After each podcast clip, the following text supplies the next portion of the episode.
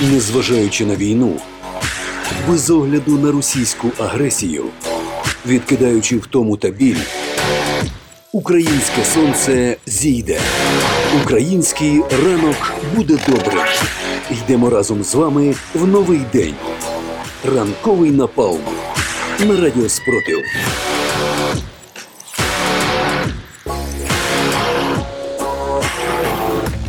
Доброго ранку, доброго ранку. Ну ладно, зізнавайтеся, ви прокинулися вже і одразу полізла стрічку новин. Одразу побачили, що щось відбувалося вночі в тимчасово окупованій Євпаторії, і вже намилувалися фотографіями бавовни, яка туди прилетіла, і, мабуть, вже трошечки щасливі, так чи не так? Я впевнений, що так. І по ймовірності ще й військову частину, правильно? Е, Так, Так, ну так ось, от, ось ти. е, оскільки ви вже, наші шановні слухачі Радіо Спротив, я впевнена в такому непоганому настрої, то ми що будемо робити? А ми сьогодні в ранковому напалмі будемо намагатися підтримувати цей ваш прекрасний стан. З вами сьогодні Ліда Валькова. Та Іван Лисенко. Добрий ранок, добрий ранок, слухачі. І сьогодні я забула нагадати з тими всіми євпаторійськими історіями, що сьогодні 14 вересня, четвер, і що ми прямуємо, прямуємо до вихідних впевнено, бадьоро туди йдемо, і скоро скоро настануть вихідні. Навіть якщо вони будуть робочими, це все одно круто. Ти чуєш? Відчуваєш? Що, що, що, що, що, що, Завтра що? п'ятниця. Завтра, Завтра п'ятниця. п'ятниця, розвратниця. Це означає, що завтра ви будете вриватися в ранковий напал, Сашком мабуть, з Кубанським. Сашком Кубанським. У вас тут буде безлад і всяке. Чому всяке. безлад? Ми будемо намагатися такої Ну, більш я з хорошим, ну я з музики. хорошим е, сенсі. У вас всі- завжди так весело, я вам дуже заздрю. Чому? Я Тому з тобою що в теж мене сміюсь. так не виходить. Виходить. Ну добре, дякую. Нарвалась на комплімент. От, е, от як треба робити, якщо вам дуже хочеться компліментів. Просто наривайтеся на них. Чому би і ні. І зрештою. насправді сьогоднішній ранок, от якраз ця бавовна, оце бавовнятко, дуже багато чого в мене гарного настрою додало. Бавовна, тун тун тун тун бавовна. Е, я думаю, що е, не треба. До речі, я десь чула цю пісню у виконанні якоїсь прекрасної української Так, ну артистки. трішки там інший був темпо до цієї музики, але так. Так, от якби ж її, її запросити, заспівати нам колись в ефірі, оце було б круто. Може, ми так колись зробимо. Буде при... Слухай, це класна ідея. Ну да, да, да, тому що пісня прекрасна, я б її слухала дуже дуже часто. Особливо коли дивишся ці відео е, з е, успішними операціями Сил оборони України або партизанського руху, десь на тимчасово окупованих територіях, на е, саме на воєнних стратегічних певних об'єктах Російської Федерації, то чесно кажучи, от під цю музику воно б виглядало ну більш круто взагалі. Ну уяви, оце все палає, там якийсь чергова військова база, якась російська, і пум пум пум порум бавовна, тун тун тун тун Ти знаєш, бавовна. мені щось навіть не це. Я так вчорашнього дня думав, слухай, приїхав до в гості до росіян кимчанин. Так, Це а, от ну, мені так, було слухай, цікаво, просто якби туди прилетіло пару бобрів. От яка була б реакція? би їх з'їв. Він би їх з'їв Е, судячи з того, як е, виглядає, я ні, я, я не займаюсь лукізмом в жодному разі, але я завжди підкреслюю вагу і зовнішній вигляд Ким Чен Іна, диктатора Північної Кореї, це виключно тому, що я точно знаю, що е, майже вся майже весь народ його країни голодує, натурально голодує, і тому, власне, я думаю, що ми маємо право підкреслювати, наскільки він жирний на фоні на тлі цієї трагедії в їхній країні. А я взагалі думав, що знаєш, він приїде сюди на територію Росії і скаже, як вдома. Да, можливо, так. Але ти знаєш, в чому прикол? Мені здається, що Кім Чен Ін це спеціальна така теж операція. Він приїхав, і Путін там його кружляє в цей час. Ну там по, по, по, по Росії кружляє, кружляє, кружляє. І я впевнена, що Путіну не встигають ну, не, не приносять в цей час у ці папочки з роздруківками того, що відбувається. І тому найщасливіша в Росії зараз людина це Путін, тому що він не в курсі, що, що відбувається е, з його флотом, з його військовими частинами на тимчасово окупованих територіях умовах України взагалі. Ну він взагалі не, не шарить, що відбувається. А тут він взагалі, я думаю, ти бачив, до речі, карикатуру, яка з'явилася в одному з американських видань? Вже з'явилась, так? Вже з'явилась карикатура. Там а, такі карикатурно, звичайно ж, намальовані Кім Чен і Путін. Вони лежать в такій ванні з крові, такі обіймаються так дуже ніжно. І там е, а, і в Кім Чен на великому пузі така тарілка з ракетами. І він питає там, е, чи ще трохи. Там щось чи, чи, чи ще трохи страждань, мій милий, а той нібито відповідає: ти мене не зупиниш. Ну, типу, там щось таке, щось таке. От я зараз, коли говорю, що Путін кружляє Кім Чен Ына, я уявляю собі саме цю карикатуру. Я, я тепер Але ви розвидьте, розвидьте це. Це не треба уявляти, тому що з цим потім дуже важко жити. Але менше з тим, бачите, от такому от, от, от такий настрій сьогоднішнього дня в зв'язку з цими всіма карикатурами. А ми з вами що будемо робити? За кілька хвилин я вам розповім про погоду. Так, Звичайно, пограємо в гру щоденна хіба, зловимо декілька покемонів Путіна. Ну і будемо отак, отак заряджати одне одного енергією. Давайте ви нас, ми вас. А щоб ви не зарядили енергію, не забудьте підписатися на Телеграм, Інстаграм, Ютуб, Тікток нашого ра- нашого радіо, Радіо Спротив. І давайте прямувати далі разом. І також не забувайте о 15.00 підключитися до дневного ефіру, де Сашко Кубанський та Ліда Валькова будуть розповідати щось цікаве, або може бути ще й я. Да, можливо, можливо, ми, все будем- можливо. ми тут з Сашком. Е, бу- Ми не передбачувані як українська Так, бавовна в тимчасово окупованому Криму. А, так, ну і е, сьогодні я думала, що очевидно, що ми не можемо почати з іншої пісні сьогоднішній ранок. А після всього, що відбулося вночі в Євпаторії, ми просто зобов'язані послухати саме цю пісню з самого ранку. Тому Ляпіс Трубіцької сьогодні починає наш ранковий напалм.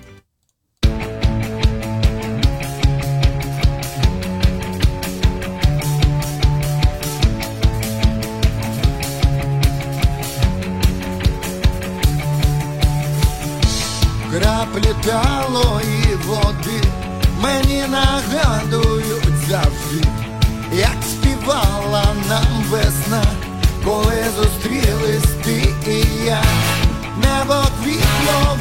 зірок, і квітень обіймав обох, там були тільки я і ти, і для нас цвіли сади.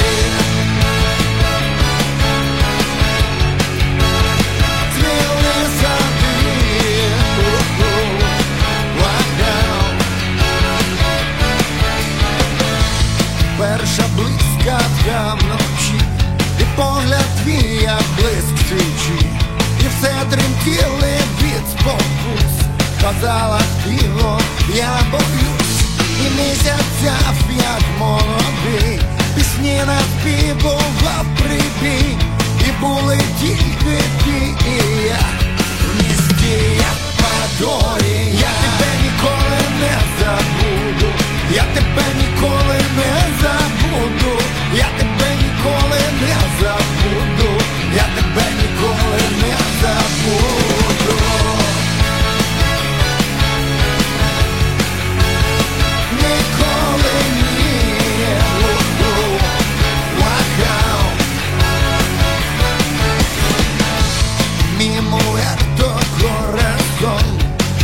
роман був тільки сон.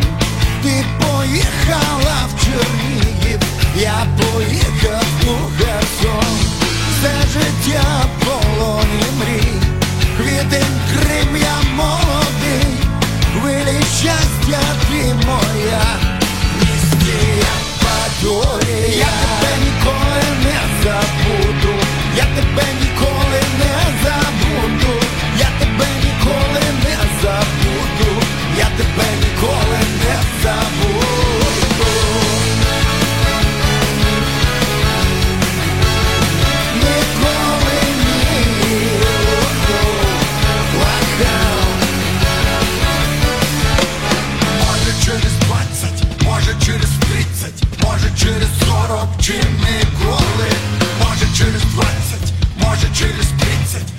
Treat us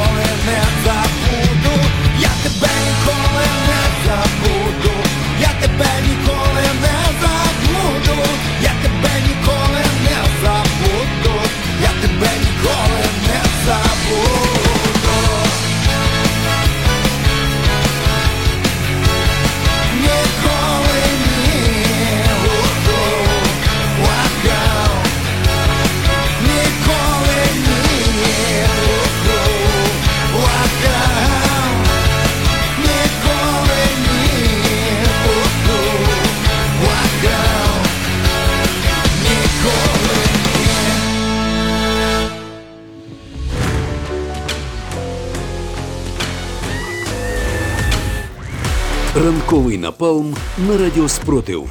Подаємо снаряди гарного настрою та любові до вашої щоденної боротьби.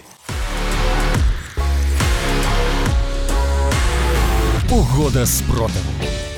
Яка є суперсила в українців? Е, не знаю, сила, могуть та незламність. Єдність. Єдність.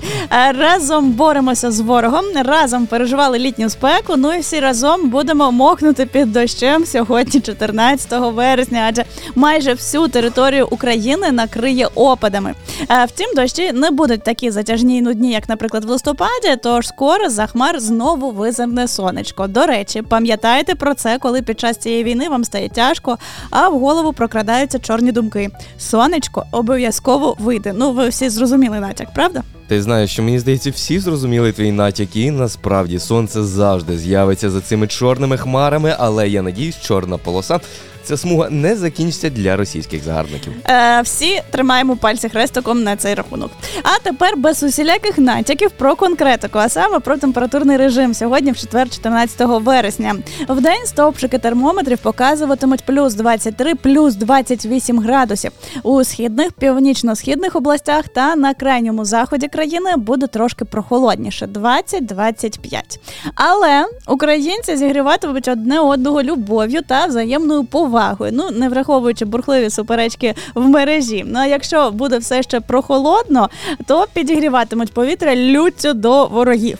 Можливо, саме з цим пов'язаний той факт, що незважаючи на обіцянку дощів по всій території країни, спеціалісти також попереджають про надзвичайний рівень пожежної небезпеки, майже теж по всій території нашої держави. І пам'ятаємо про пожежну безпеку, не нехтуємо нею, а тим, І не ведемо себе як окупанти, тобто так. не кидаємо недопалки, не палимо потрібно. траву, Так, так, е, так. що е, гасимо за собою вогнище, коли я раптом в- вибрались до лісу, але не гасимо е, російські воєнні об'єкти, які що, палають. Так що, якщо вам прохолодно, то можете погрітися на підпалених окупантах.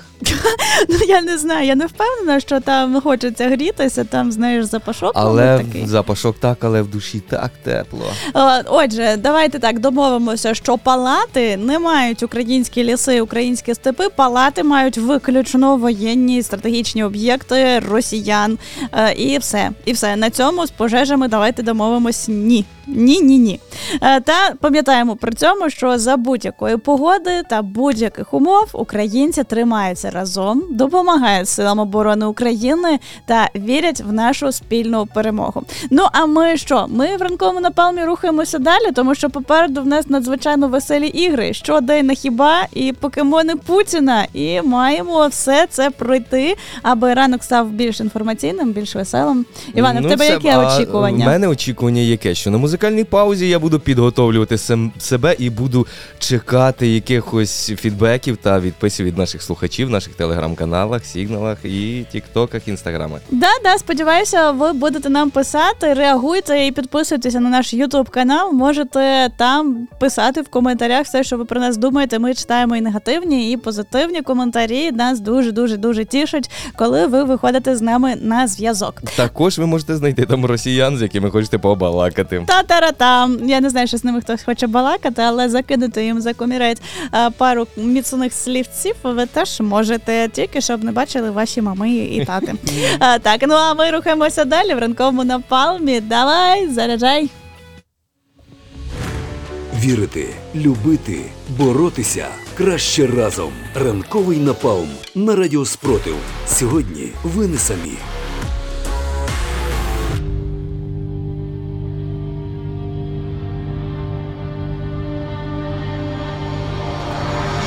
No, I turned wrong.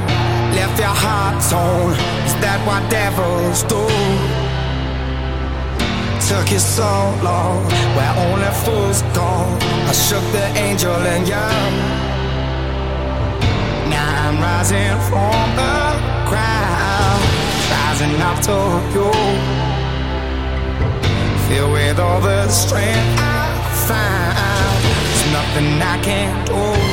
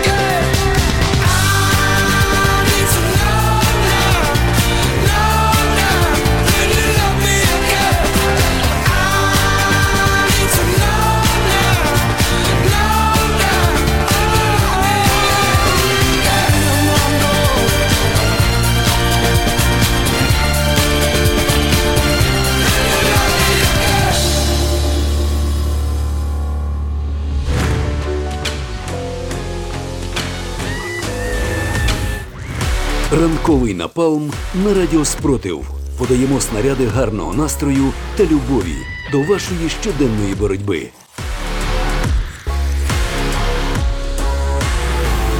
Що, де і на хіба. Експерти рівня бабці біля під'їзду можуть пояснити все про останні новини. Отже, що де і на хіба? Я переповідаю якісь новини такою, ну от як можу, так і переповідаю з, з видом диванного експерта. А Іван намагається відгадати, про що я тут верзу. Ну а ви долучайтеся, до речі, можете писати нам в телеграм, е, що ви про це думаєте, можливо, ви відгадаєте раніше. Всі мої мозкові активність та нейронні з'єднання налаштовані. Готові А, для ти знаєш, деякі новини, які я тобі буду зачитувати, там краще роз'єднати нейронні зв'язки, е, тому що такі новини з таких країн, що ну ти там Я розумом пам'я- не осягнеш. Я пам'ятаю, я намагався логікою, але чомусь там Але не ні, справився. там не роботає. Е, так от, давай почнемо. Почнемо, почнемо, почнемо. Ну, давай, почнемо прямо з такої новини. А, отже, е, є люди, які дуже люблять подорожувати. От так люблять, так люблять. І от бо є така одна людина, яка дуже любила подорожувати, фотографуватися з дуже знаменитими е, людьми, такими впливовими. Правда, для цього іноді потрібна подставочка чи там туф, туфлі на високих підборах, щоб виглядати пристойно і серйозно. Там ручки тиснути дуже любила ця людина. А потім щось таке сталося 24 лютого 2022 року. Що цю людину перестали взагалі запрошувати в простойні компанії, перестали з нею хотіти фотографуватися з всіма, хто там поряд нею шастає. І, і а потім взагалі, взагалі е, якось нависла над цією людиною загроза, е, загроза арешту. А Е, ось, да. а я ж хотів якраз сказати, це походу я знаю, що це за людинка, але коли її почали закликати, він перестав їздити. Він перестав їздити. Тепер його всі запрошують, кажуть, давай, давай, приїжджай. Ну чого ти приїжджай? А він щось не їде. Щось не їде, тому що ну якось так е, раптом арештують. А суд такий йому, який видав міжнародний ордер на арешт, такий каже: да приїжджай же ж вже кудись. А він такий: ні, ні, ні, ні, ні, я не хочу. Ну, ми здогадались, да, про кого йде мова? Путін. Да! Так от, а тут раптом прийшло таке запрошення, таке запрошення. Він Так. каже: ну от туди я по-любому, по-любому, з великою радістю поїду, е, з радістю прийняв запрошення, тому що там, знаєш, е, туди, Так куди його запросили, там душевно, там по-домашньому, там просто так, як вдома. Так, почекай, я так е, зараз думаю. Ну, закликав його один, але потім на наступний день сказав ні. Ні, то ми будем? вчора з тобою обговорювали. я, Ні, я, тепер одразу, запрошення. я, я думаю, коли так йому відмовлять, уже коли приїдуть додому, скажуть ні. Ні, ні, ні, туди запросили, Так, і він почекай, погодився. він- І скоріш за все поїде, тому що там реально душевне по-домашньому. Там А. прям Путін відчує себе як от на рідній землі, майже. Ну тільки е, він як ніби знаєш в майбутнє своє поїде туди. Все, я напевно зрозумів, я якраз сказав, коли Ким Ін приїхав, то він напевно подумав, я як вдома. Да, да, да. Отже, новина така: Е, лідер Північної Кореї Кім Чен Ін запросив президента Російської Федерації Володимира Путіна відвідати Пхеньян у зручний час. І за даними ЗМІ, російський диктатор цитую з радістю прийняв запрошення. Парам-парам-пам. Державний мовник КНДР повідомляє, що крім того, що Путін прийняв запрошення Кіма, він ще й висловив готовність незмінно продовжувати історію і традиції російсько-корейської дружби. Такі там них не знаю, які в них там є традиції. Збираються і кров з чашок разом п'ють. Е, ну, от якось так. Ну, ти відгадав цю новину і дуже швидко. Я тебе вітаю, хоча я максимально намагалась завуалювати цю В тебе це виходило. Я спочатку не вгадував. Взагалі, да? Так. Ну окей. Але окей, просто почав потішуся. думати, ну куди він ще в гості може з'їздити? В таку саму країну, там, де такого самого не чекають ніхто. Правильно? А, так, так. Е, Тільки мені одне цікаво, як він буде тепер добиратися? На Е, потязі. Ну, скоріше все. На бронепотязі все як, як годиться. В нього ж є там багато бронепотягів. Літаками Путін не літає спочатку цієї повномасштабної війни. Ні, ні, ні, мені здається, не спочатку, а якраз з Ні, одного він- моменту. він ще літ- А вдруг а. терористи? А, ну да, раптом, а раптом, а раптом е, хтось Біо такий. якісь комарі прилетять, зіб'ють літак Да, або біоворони в ці турбіни. турбіну попадуть. Ну, взагалі, турбіні це не, не завадить, якщо звичайна ворона, а у нас же ж не вони не звичайні. а вони ж біо, ну там біо, Вон- Вона з'їсть літак, це така немалень, немаленька ворона. Це такий птеродактиль летить. Так, ну а ще наступне. Приходимо до наступної новини. я готовий поїхати. А, це новина про одного бізнесмена. Доволі, ну, він дуже супер, супер, супер, пупер успішний. Але він такий трошечки, знаєш, ем, неординарна така особистість, дуже суперечлива, тому що іноді його клинить в якісь боки, і він е, починає чудить. От ну відверто чудить. Тому що з одного боку е, він дуже сильно допоміг Україні, правда, дуже сильно допоміг. Е, але з іншого боку, в якийсь момент його клімануло, і він такий раз. І завадив дуже хорошій справі українців, яка стосувалася е, тимчасово окупованого півострова. Отакий він е, чудить, він то битися з кимось збирається е, з представником з іншим бізнесменом, хоче битися в клітці. Це, закор... це закордонні якісь, так? Да, да. Так. То він е, то, тобто він бізнесмен, бізнесмен, а потім в якийсь момент відчуває себе таким, ну знаєш, таким активним учасником міжнародної політики, щось щось там раз і вимкнув рубільничок якийсь. І в українцям стало складніше, наприклад, проводити деякі операції в тимчасово окупованому Криму. Потім він про це зізнався, всі підняли хайп на цю тему, тому що якого милого ти це робиш? Ну, власне, альо. От я тобі ще раз- так, давай тобі Е. підказку. Ще цей бізнесмен. А коли люди щось роблять таке крутезне, вони одразу до нього чомусь звертаються і питають, як тобі таке? Так, ти знаєш, це багато для мене хто може бути, але за тему рубильник Так. і подв'язочку твою таку подпольну Крим, там Да, і ще ну, щось. ну, так, ну, це Ілон Маск. Да, да, Тому да. що, як я От я ж кажу, на- коли люди щось роблять прикольне, вони кажуть, як тобі таке, Ілон Маск. А, да, це про Ілона Маска історія. І історія про те, як ти вже що, що він вимкнув, давай Е, На проговорюй. території ем, Криму, Так. як я, як я пам'ятаю, здається, він вимкнув і інтернет. Starlink перестав працювати на цій території і почав розповідати те, що е, Крим рахувався під територією Росії, і в нього немає е, якихось наказів. Це як я Ні, ні, пам'ятаю ні, ні. зі Він знає, що тоді сказав. Я вам е, швидко переповім, що Ілон Маск сказав.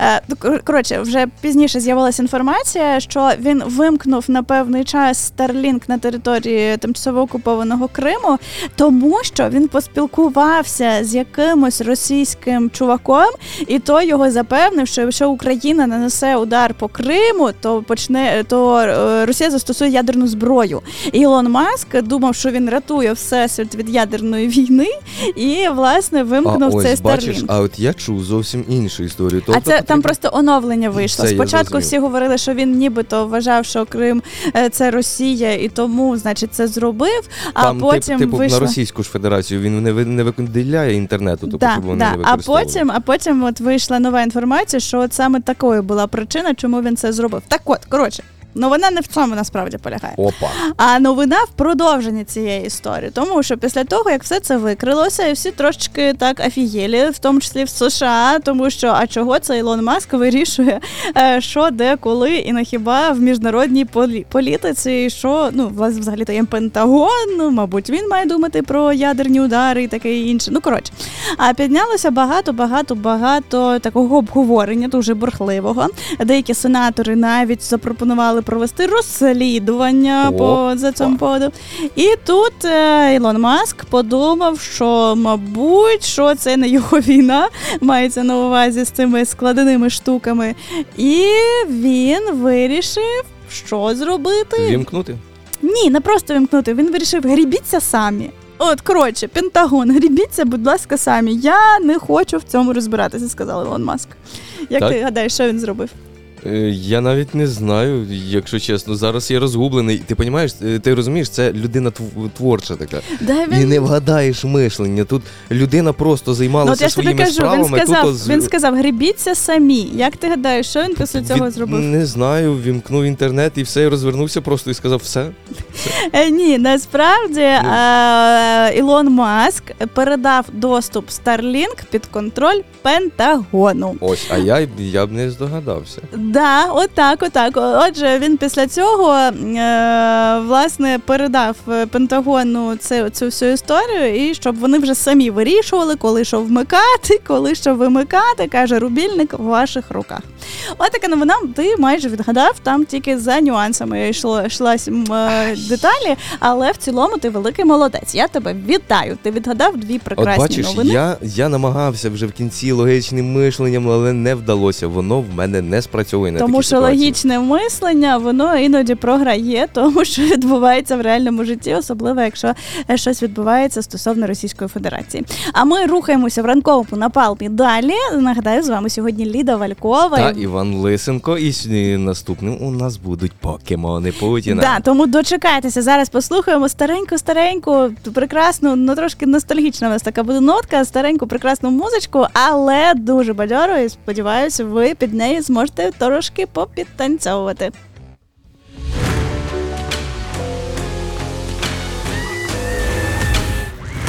Ранковий напалм на радіо Спротив. Подаємо снаряди гарного настрою та любові до вашої щоденної боротьби.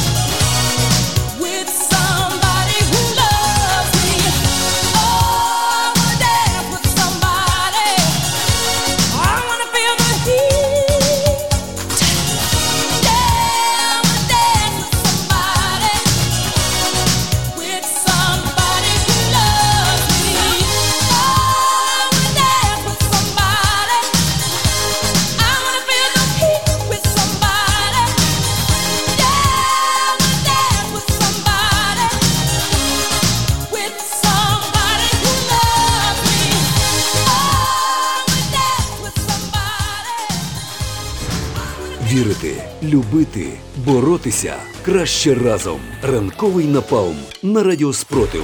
Сьогодні ви не самі.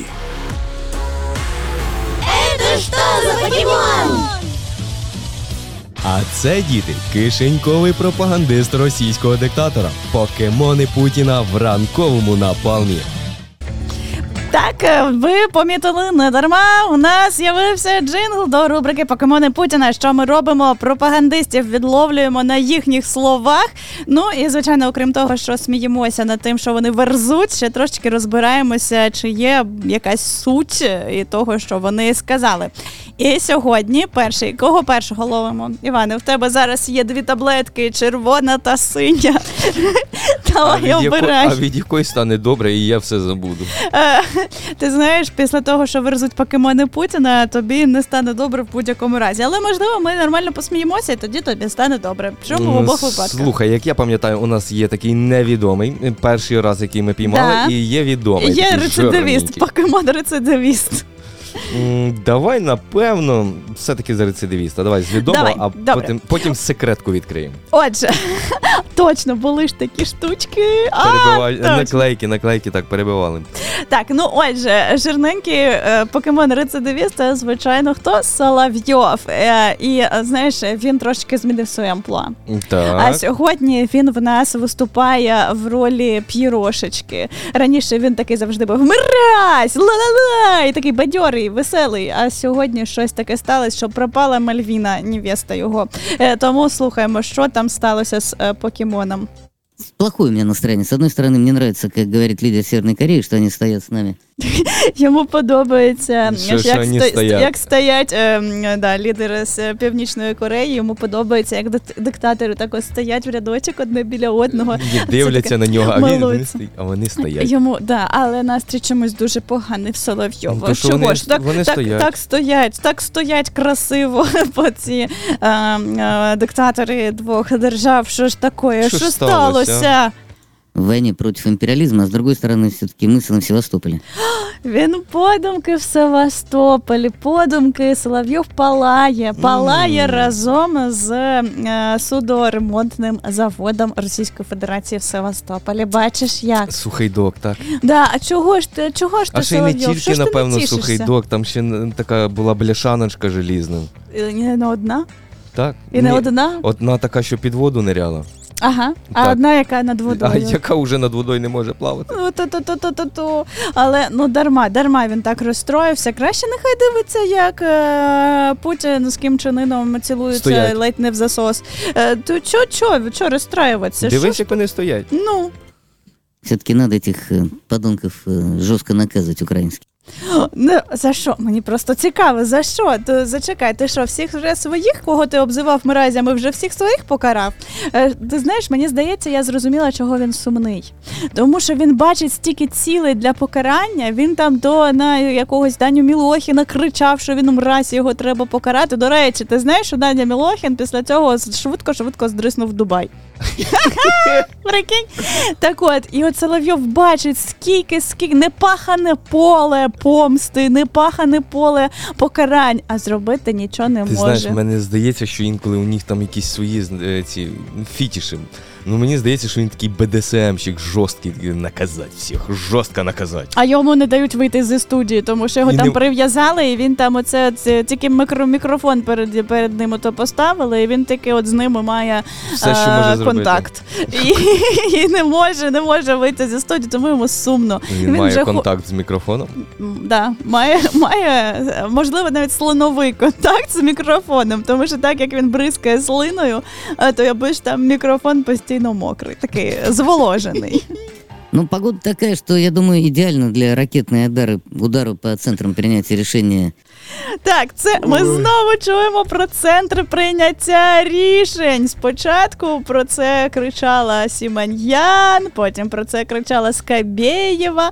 Але мені здається, що весь цей час, от півтора роки повномасштабної війни, росіяни знають, чим зайняті. Вони шукають центри прийняття рішень. Вони не можуть зрозуміти, де в Україні взагалі приймаються рішення.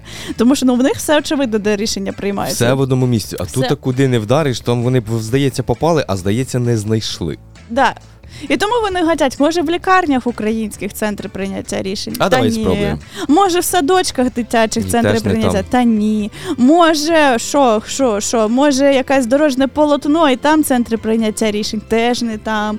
Що ж таке? Може в драмтеатрі і теж не 100%. там. Ні, не там, так. От, ну коротше, от шукають, шукають бідолахи, не можуть знайти центри прийняття рішень. Вже і ракети, знаєш, так, ну Вже з- починають закінчуватися. там закінчуватися, а вони все не можуть центри знайти. Тому що знаєш чому? Тому що вони погано вчили математику в школі, там, де центр якоїсь фігури вчать визначати, то от вони не знають, як його знайти. Ну ну. э, В Хохлостане.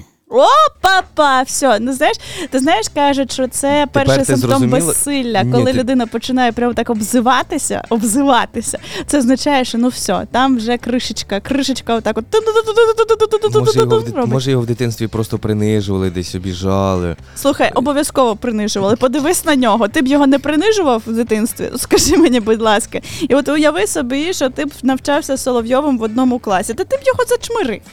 Ну, ну погодься. Ой, зна- знаючи, що я був би дитиною, повернути час назад. Да б знав би, що то Соловйов там був би.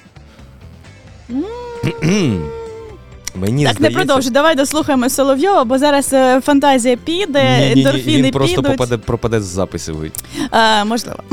Потому что было же сказано министром обороны, что От ми знайшли, вибачте, вибачте, я перервала дуже швидко, але ми знайшли людину, єдину, мабуть, в Росії, яка дійсно слухає, що каже їхній міністр оборони. Ура! Ура! Шойгу знайшов того, хто його слухає. Єдину напе- людину. який, напевно, розбирається професійно, от е, не просто десь пише, а от приходить, рішає ці проблеми, їздить зі всім. Скоріше всього, це така ж людина. Ну, Ну ні, ну я маю на увазі, що типу ніхто, ніхто вже не слухає, не поважає Шойгу. І тільки Соловйов. Можливо, йому за це скоро дадуть якусь спеціальну медаль єдиному слухачу.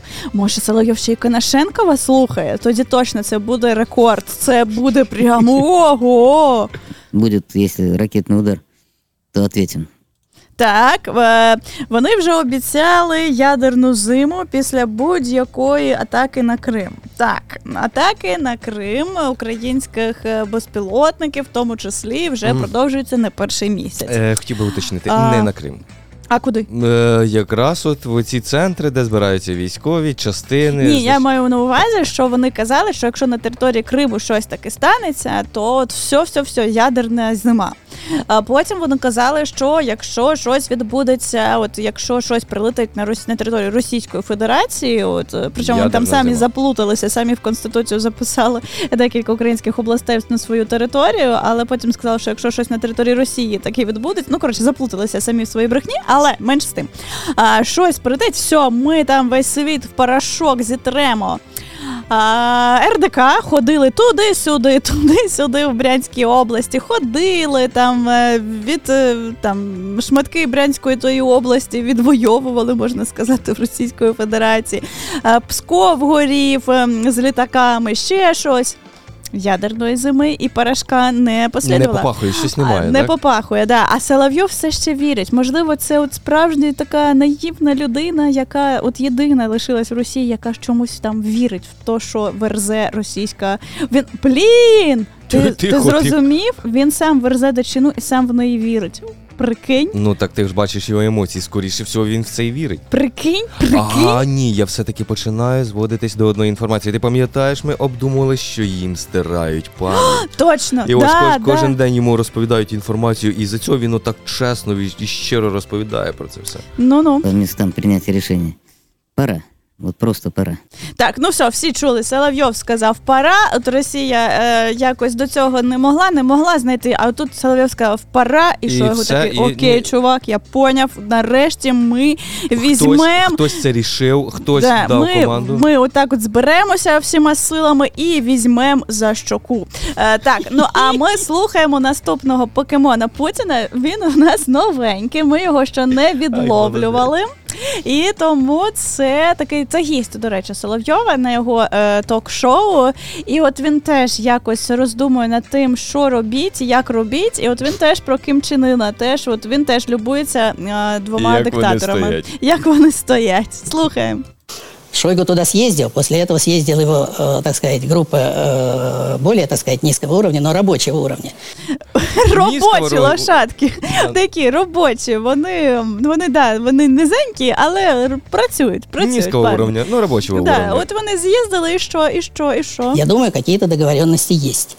Ку- Звичайно, що є. Я думаю, що можливо дійсно потім Кім Чен Ын і Путін по, по, цей, одружаться. Ну такі може Слухай, такі, договоренності. така можливість є. Ну тому що така любов, така любов. Два диктатори вони мають бути разом. Знаєш, щоб от як щоб з хеппі-ендом. І воно таке разом беруться за ручки, отако йдуть в бункер і там стріляються. От Життя такий така фільм я бачу. штука, така Да, бентежна, да. але така цікава. Я, я думаю, я все я чекаю на а, відтворення там останніх сцен з Ромео Джульєти у виконанні Кім Чен і Володимира Путіна. Це було б е, це було б справжнє егегей.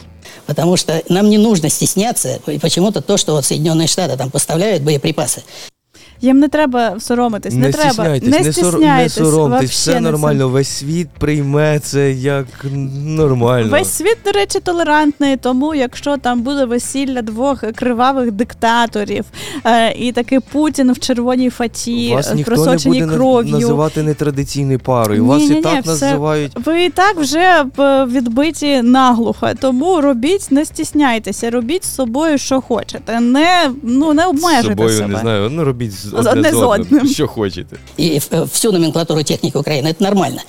Е, Так, це нормально, друже. Євгеній Бужинський. Це абсолютно нормально, тому що весь цивілізований світ намагається допомогти Україні побороти е, вашу воєнну агресію. Але що там з тебе з ким як, як можна провести паралель між США, яке постачає зброю Україні, і Кім Чен Ыном, не, який- тільки, не тільки США, я б зазначив би, що весь світ ну, воює. цивілізований. Цивілізований Е, світ. так, але, але він от знаєш порівнює, що типу, а США передають Україні зброю. А що нам е, Північна Корея не може передати зброю? Таке, знаєш, порівняння, аналогія кришталева. А якщо КНДР нам щось поставить, це табу. Дружочок, дружочок, ти знаєш, ну не дружочок, Євгеній Бужинський. Справа в тому, що КНДР, е, е, знаходиться під санкціями від усього цивілізованого світу дуже дуже дуже давно. Знаєш чому? Тому що світ чомусь вважає, що це ненормально захоплювати владу, влаштовувати диктатуру, морити голодом своїх людей і погрожувати всьому світу ядерною зброєю. Почекай, почекай, почекай. Ну куди ти ведеш? Ну люди ж е, намагаються добитися до такого рівня прекрасного і намагаються жити. А ти тут розповідаєш, що це ненормально. Ну да, да, ти да, ж бачиш, можливо, скільки там... сил і грошей вкладено в те, щоб довести країну до такого стану. Да, стараються ребята. Ну давайте дослухаємо Бужинського. Я думаю, что это в корне неправильно, и об этом нужно сказать во всеуслышание, что мы будем сотрудничать, если нужно, мы будем закупать. Ну ніхто в цьому не До сумнівається. речі, я згадую слова, що в нас склади просто забиті, да ми ніколи, да, Та в ми нас все самі. офігенно. Да, у нас імпортозаміщення, ми самі все делаем, вообще, вообще. А тут уже і закупати, і дайте, будь ласка. Ну, тут такі діла, такі діла. Що, що там ще він наговорив? Я думаю, Ким Чен Ын не испугается, так сказать, американских Он угроз. Точно нет. Вони самі, вони самі над цим сміються, тому що розуміють, що мають справу з найзакритішою країною, яка взагалі в принципі вже відкололася від усього цивілізованого світу, живе е, в парадигмі, не знаю, якихось 50-х, 60-х років минулого століття. Вони самі це розуміють, самі над цим сміються, але впевнено продовжують казати: оце в нас партнери. Ого-го, які Як вони довіряють нам і приїхали на ну, бронепоїзді. ну, ну, ну. Вот, поэтому, э, да, есть санкционный режим. Да, может быть, некоторые, так сказать, санкции связаны с нераспространением мы ну, учитывая, что мы за это голосовали, хотя Вони ще, знаєш, вони я ж кажу, вони, Вони самі самі- ржуть над собою. Типу, ми за це голосували. Яка дичина, який в цьому був сенс? Є санкції, які нам заважають. Боже, які ми притирошні. Вони самі ж якби проти цих всіх санкцій голосували. Так? э, с учетом тех 12 тысяч санкций, которые уже на нас наложили, просто смешно, конечно, соблюдать какие-то санкции. Но тем не менее, О, От во, тепер во, все. о, а тепер він каже: блін, е, тобто на нас наклали стільки санкцій, що ми вже ну як підемо обіймемося з Ні, північною ні, ні, Кореєю. немає смисла їх платити. Типа їх так Ні-ні-ні-ні-ні. багато, знаєш. Там вже мова йшла про те, що е, Росія також бере участь в санкціях проти Північної Кореї. так, так, так, і і він каже: якщо на нас стільки ж санкцій наклали, то ну який вже сенс? Давайте обіймемося і на цьому тонущому кораблі давайте підемо на дно разом з Північною Кореєю.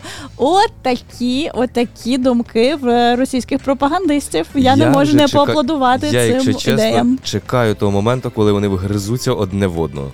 Е, Я сподіваюся, що чекати нам лишилося недовго, але от таких покемонів сьогодні впіймали. Як бачите, один там ледь не плаче в ефірі, а другі вже сміються самі над собою, стоять там, ржуть, кажуть, боже, дивіться, яка ми притирошна країна з притирошною владою. Ми вже скоро перевершимо кількістю санкцій Північну Корею. То давайте, давайте разом. А давайте всі разом Ну, ще удвоїмо Давайте- наші санкції. Да, давайте всі разом зійдемо з розуму. Ха-ха-ха, весело їм там.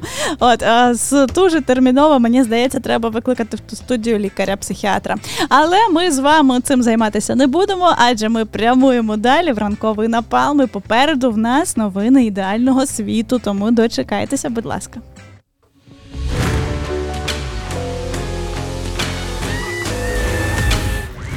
Ранковий напалм на радіо Спротив. Подаємо снаряди гарного настрою та любові до вашої щоденної боротьби.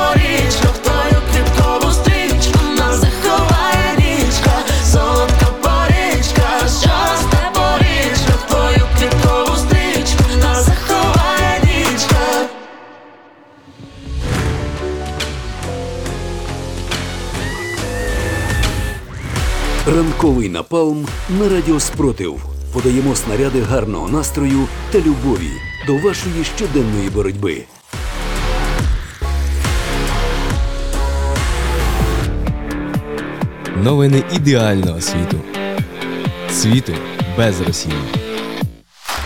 Отже, новини ідеального світу рубрика, в якій ми говоримо про ті новини, які обов'язково будуть головними на порядку денному, коли закінчиться ця війна. Це новини культури, спорту, е, суспільно важливі новини, які е, просто зараз під час війни нагадують нам, що в світі є ще багато прекрасного, і за це варто боротися. Отже, одна з перших новин, яку хочу вам е, зачитати сьогодні, це про те, що чотири українки потрапили до списку 100 найвпливовіших людей світу від американського тижневника Time у щорічному рейтингу Time 100 Next. До переліку Times 100 Next цьогоріч потрапила міністерка економіки Юлю... Юлія Сви... Свириденко. Її кандидатура у категорії лідерів висунула пані міністр торгівлі США Джина Ройманом.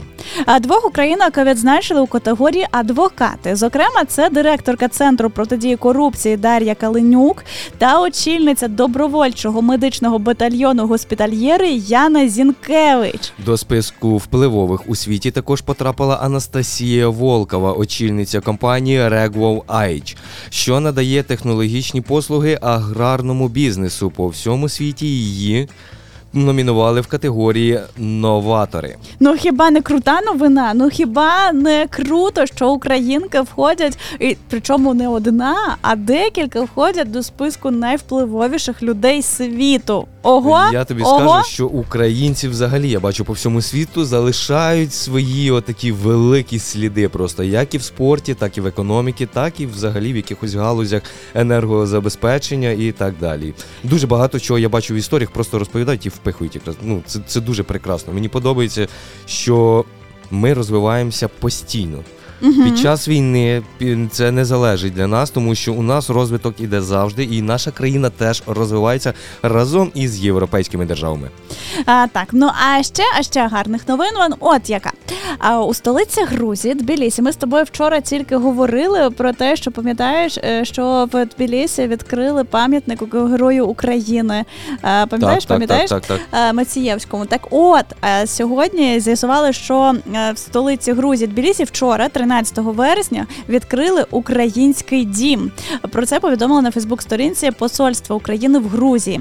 Зазначається, що створювався, е, що створювався небайдужими українцями та, зокрема, громадською організацією Грузинсько-українська платформа на чолі з Валентиною Марджанішвілі.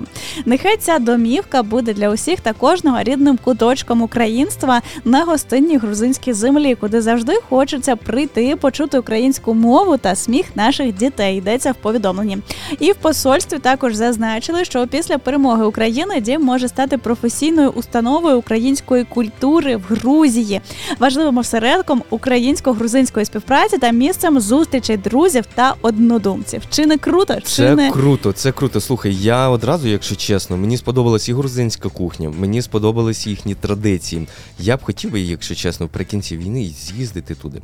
Я думаю, що обов'язково обов'язково ми матимемо таку можливість, зважаючи на те, що Грузія це унікальна зараз країна в тому плані, що народ Грузії це неймовірно сміливі, потужні, прекрасні люди, і які дуже сильно нас підтримують. А в тому числі ми з вами знаємо про грузинських воїнів, які зараз воюють разом з нами на одному боці проти російської загарбницької армії. Але натомість Грузії дуже не пощастило. В них склалася дуже кепська політична ситуація, тому що е, у владі в їхній країні люди, які симпатизують Російській Федерації, в тому числі годуються з таких кремлівських кормушок, деякі з них. І це відверто всі знають. І це протистояння народу, яке абсолютно точно підтримує українців, і влади, яка цього не робить. Це дуже драматична ситуація. Але я сподіваюся, що грузинському народу ще бути вільним, і ми власне е, так само будемо їм допомагати Будемо- всіма силами, як вони допомагають всіма, зараз якими нас. є, тому що ми якраз і бачимо ті революцію, революцію та маленькі перевороти, які проходять якраз для витіснення їхньої влади.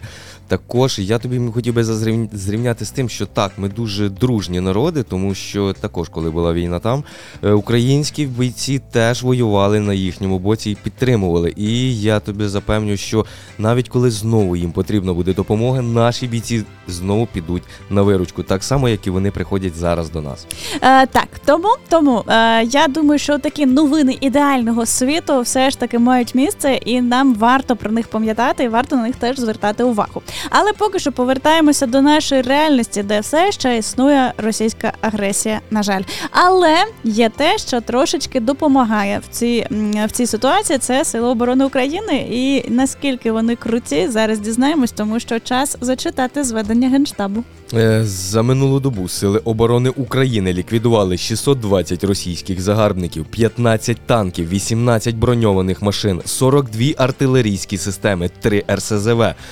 47 БПЛА оперативно-тактичного рівня, один катер, один підводний човен, 14 автомобільних е, автомобілів з паливом та 5 одиниць спеціальної техніки. Уху! Так, ще раз хочу артилерійські системи, щоб ти це ще раз, і ще раз, і ще раз зачитав. 42, 42, 42, 42, 42. Слухай, мені здається, що ці цифри вони стають як це якийсь баскетбольний рахунок, буквально. Ну Все тому що більше і більше. я пам'ятаю, що в якісь моменти там були там 5, 6, там ну якісь такі були цифри. А, останні два тижні це не менше тридцяточки щодня. Тобто я розумію, що це свідчить про те, що контрбатарейна боротьба в Україні це щось настільки потужне, що мій мозок поки що навіть не справляється з тим, щоб посягнути цю крутість. Ще є прекрасні підрозділи аеророзвідки, Мгм. які теж знищують штурмові батальйони, які дуже багато роботи всякої цієї роблять. Також я мені здається, от в сьогоднішньому списочку мене ще тішиться 15 танків. Це так, це ну з паливом теж у нас там небагато, якби, але є дві одиниці такої техніки цікавої, яка мене тішить саме більше. Це підводний, човен. човен. Ну ми зрозуміємо, що мова йде про з'яв- Севастополь. Ти бачиш, як пішло от, от, за підводний човен? Плюс один, да, він з'явився, тому що раніше цього стовпчика не було. Також кораблі. Ну але це я хотів би зазначити, що це 100% катер.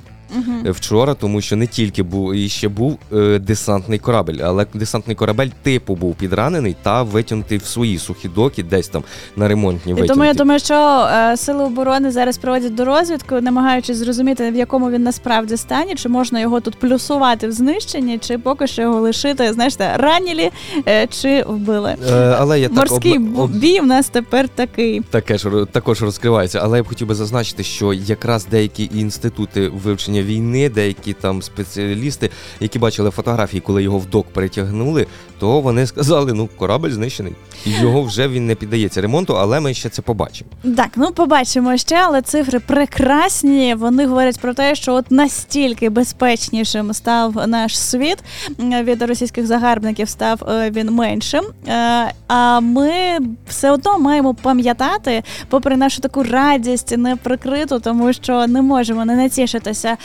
тим, як вправно працюють сили оборони України, захищаючи нас всіх з вами від російської агресії. Але е, маємо все одно пам'ятати, наскільки великою ціною дається нам ці е, всі звитяги, наскільки велику ціну ми платимо як країна, як народ у цій страшній війні. І тому зараз, о 9 ранку, я пропоную вам приєднатися до загальнонаціональної хвилини мовчання в пам'ять про всіх загиблих на цій війні Російської Федерації проти України.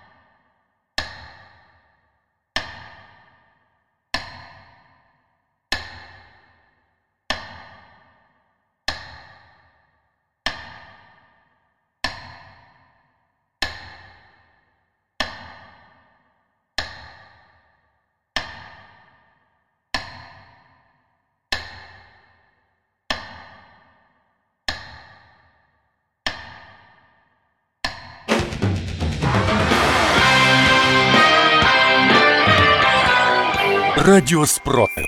Радіо визвольного руху.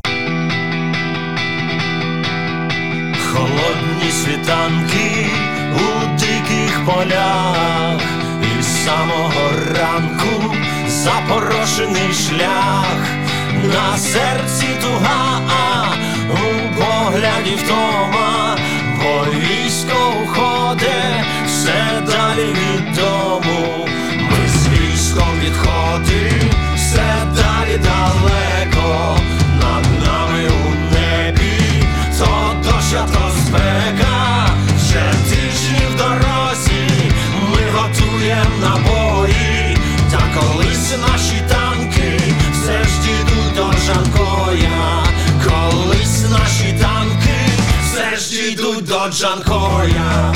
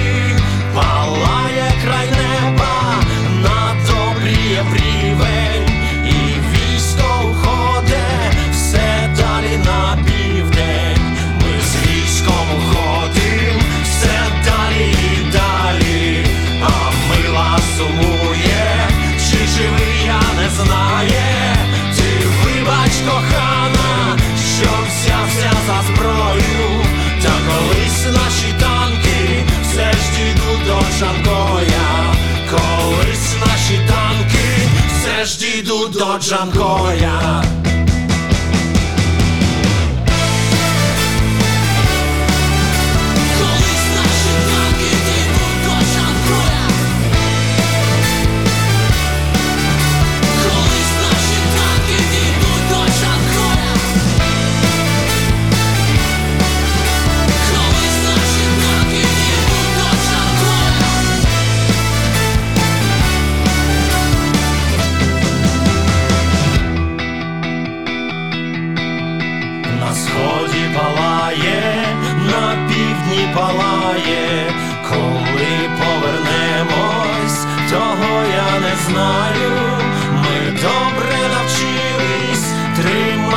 триматися строєм, і тому наші танки все ж дійдуть до Джанкоя.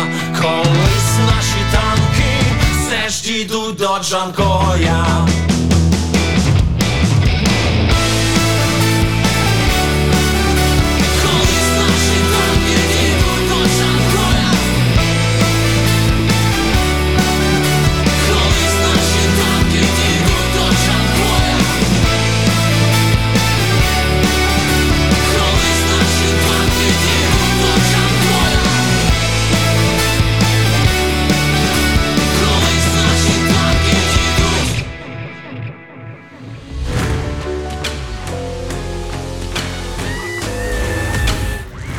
Ранковий напалм на радіо Спротив. Подаємо снаряди гарного настрою та любові до вашої щоденної боротьби.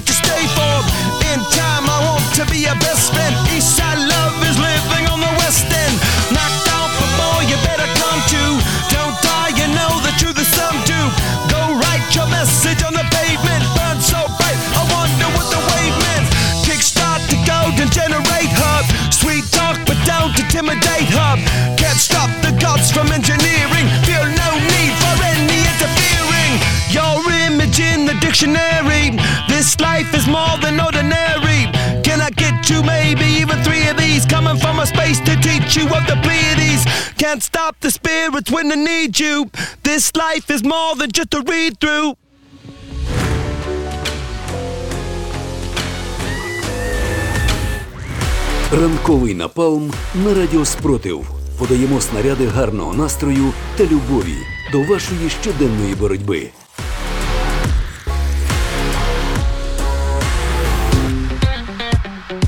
Радіотерапія. Корисна інформація про ваше здоров'я. Продовжуємо ранковий напал на радіо Спротив. Сподіваюся, ви з нами. Сподіваюся, ви в гарному настрої, в гарному гуморі і вже, мабуть, поснідали, або, можливо, навіть вже добралися, дісталися до роботи, але продовжуєте нас слухати. Або якщо ви залишаєтеся вдома, то сподіваюся, ми з вами ще проведемо прекрасну годину в ефірі. Поговоримо про важливе. З вами нагадаю сьогодні Ліда Валькова. Іван Лисенко. І зараз, е, власне, терапія, радіотерапія. Про що сьогодні будемо говорити, Іване? Знаєш про що? Про що? А Про- я знаю. А ти знаєш, звичайно, ти знаєш. Ми ж про це з тобою домовилися під час того, як лунала музика. Так от, ми сьогодні будемо говорити про емоційний ступор через війну. Що це взагалі таке? Людина проходить багато стадій, аби нарешті відчути душ, душею та тілом безпеку. В умовах війни важко уникнути стресових ситуацій, тому існує великий ризик відчути на собі емоційний ступор. Психологи, е, психолог розповіла, що це. Ну, е, що це таке так названа симптоми розладу адаптації. Так от, що таке емоційний ступор? Давайте розбиратися. Кризові обставини змушують людину адаптуватися до того, чого вона не хотіла, не готувалася та не планувала. Як ми всі прекрасно розуміємо, війну ми не планували, точно не хотіли. Ну і взагалі були б дуже щасливі, якби цього всього не відбувалося. Але як пояснює психолог, у кожного з нас є своє місце, де тепло, тихо, затишно і зрозуміло. Іноді це про минуле ми говоримо, тому що для когось затишно, тепло та зрозуміло лишилося, на жаль, в минулому. Але у момент втрати цього людина проходить багато стадій, аби нарешті відчути душею та тілом безпеку. І посередині цього шляху, через порушення адаптації, властиво зависати у ступорі.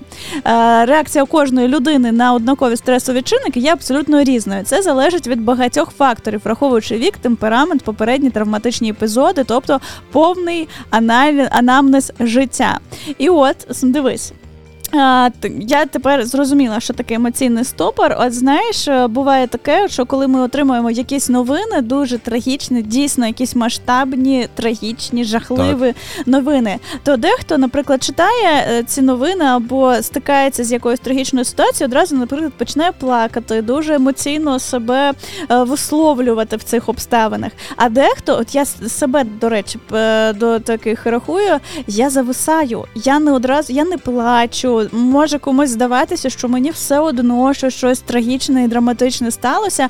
Я просто перебуваю в такому замороженому стані.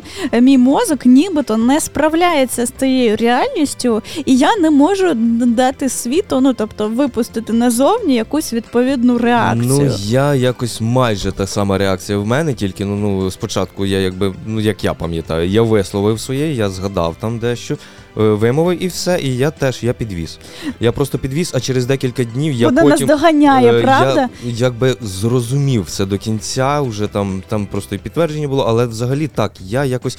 Ну, я не міг переварити це якось в голові, і все. А потім, коли все зрозумів до кінця, так, от тоді вже пішли сльози, якісь, вже починаєш там, ну, емоції виходять на поверхню, якби вже е, ступор проходить. Ти починаєш заводитись знову. Так от, що, е, що я, якими давайте тепер розберемося, що говорять психологи про симптоми е, розладу адаптації, про цей емоційний ступор, і е, на які з цих симптомів варто звернути увагу. Ну, один із цих пунктів це нездатність справлятися з обов'язками. Ну тобто, е, наприклад, ви розумієте, що щось таке сталося, і ви не можете не знаю, готувати дітям е, їжу, Їсти водити їх в школу. Ви постійно цим всім не справляєтесь. От ви не справляєтеся зі своїми якимись Ну, обов'язками. Не можете тупити на роботі, Як я просто розумію, це тупити. політ в думках постійний. Да, тобто там да. ти не можеш зібратися, здається, щось перебиває в голові, але просто не можеш зібратися насправді. Далі е, розгубленість у важких ситуаціях. От Е. з таким, до речі, ти знаєш, мої друзі-волонтери, які їздили на деокуповані території України, вони говорять от дуже багато говорять саме про розгубленість у важких ситуаціях. Тому що, от, наприклад, людина, в якої там ем, е, ну мені розповідали історію, що жіночка в неї син отримав осколкові поранення, а вона не могла зрозуміти, що з цим робити, і не, не могла зорганізуватися всередині себе, щоб там повести його до лікарні чи знайти допомогу. І якось його, тобто вона просто стоїть розгублена в усьому цьому і не може впоратися з цією ситуацією. Вона не може прийняти ніяке рішення. І це не тому, що вона якась там е, людина, як якій не шкода і не хоче врятувати свого Е. сина. Абсолютно ні. А просто тому, що цей стан розгубленості в важкій ситуації. Є ще такі, якби ситуації, просто це ще доведу е, трішки уточню. Людина знає, що їй робити. Вона знає цикл дій. Але от оце якраз ця розгубленість, вони просто губляться. Вони знають, що робити, там до автоматизму доведено. Але от все, от так, от таке воно буває, такий стан розгубленості. Також поганий настрій протягом декілька тижнів. Да, і таке. Я думаю, що багато Так. хто з цим стикався, коли ви розумієте, що ну, начебто є по, приводу, що радіти, і начебто вас оточують приємні вам Е, люди, та але ви постійно в поганому настрої й дуже навіть, дуже довго. навіть якщо немає е, теми якось за що тішитись, чи немає ніяких гарних новин, ви просто постійно негативні. І якби й нема за що злитися. Ти просто ну нічого особливого не відбувається, але все одно ходиш в негативі. Ну Так. це я, я не я кажу, просто я розумію деякі чинники такі, але за на декілька тижнів у мене таке не розтягувалось. Ну це може день якийсь бути.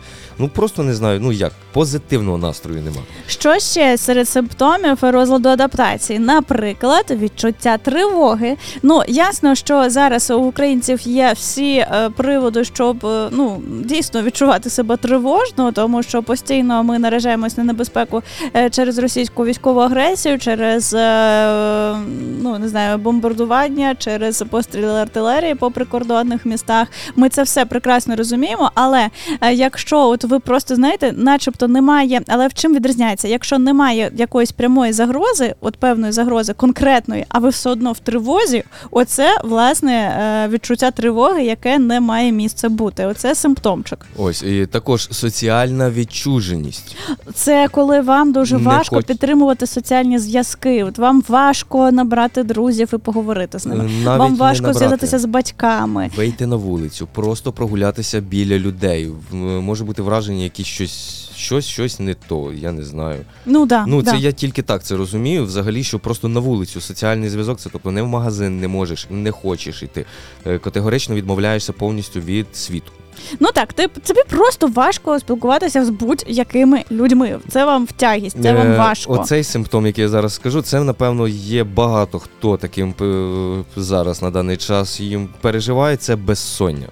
Мені А, здається, да. це зараз постійно. Насправді сон страждає одним з найперших при за будь-яких е, емоційних якихось розладів, за будь-якої ситуації страждає в першу чергу сон. Ну інколи ще вживання їжі. Ну отже, це такий теж симптомчик. В будь-якому разі, якщо у вас проблеми зі сном, це очевидно, що вам треба допомога. Це або одне, або інше. Ну коротше, це проблема. Дуже багато причин, яких але А, так, ще е, серед е, симптомів розладу адаптації визначається значне зниження якості працездатності. Ну, це ми про те, що казали нездатність справлятися з обов'язками, це трошки схоже, але вже мова йде про те, що раніше ви там не знаю, е, робили свою роботу швидко, ефективно, і ви взагалі майстер, спец і А молодець. А тут от раз і все, і не виходить. Просто ні, виходить, але робите її повільно, так, от якось її не можете зібратися. Але це якби та сама розгубленість, оце, е, те, що Так. ми обговорювали. Але там ви не можете зрозуміти цикл дій і не можете їх скласти.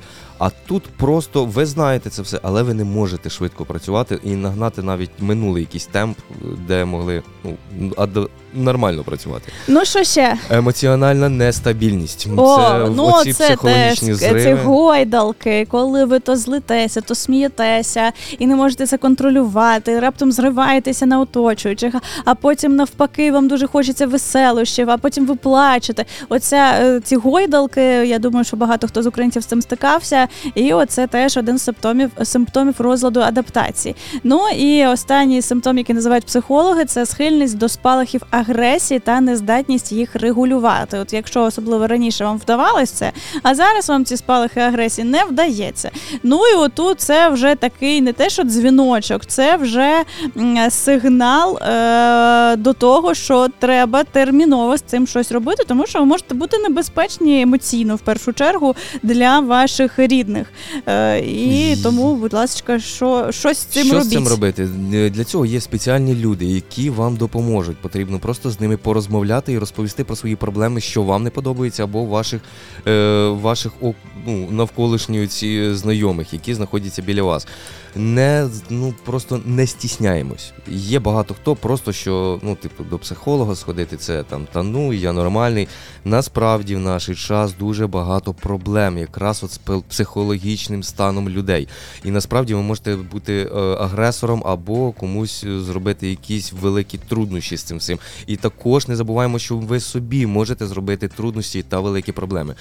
Не просто не цураємось цього. Йдемо і перевіряємося. Тут нічого страшного нема. Там Вам конфіденційно. просто все. можливо треба поговорити. Просто вам Е, і може полегшити так. від самого факту розмови з спеціалістом. Він вас трошки направить, послухає, ви поговорите. Нічого страшного в цьому не буде. Це не означає, що ви прямо це псих-псих, і вам треба Е, якісь пігулки приймати. я- Абсолютно ні. Хотів би зазначити, ще є такі історії, як кажуть, просто потрібно комусь виговоритись. Да, Е, да. Але є, е, що психолог вам допоможе в правильному направленні виговорити якраз те, що вам потрібно, тому що знайомим людям ви, скоріше всього, просто будете розповідати щось.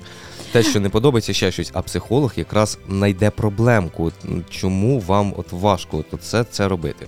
Ну так, а що ще радять, от що ви самі ще можете зробити для того, щоб з, цим емоційним ступором впоратись? По-перше, максимально е, піклуйтеся про свій фізичний та емоційний добробут. Е, тобто робіть фізичні вправи, робіть щось, ем, якісь е, впорядкуйте е, свій графік сну, впорядкуйте прийоми їжі. Тобто, от, щоб ваше тіло е, було максимально готове до всього. Тобто, піклуйтесь про своє.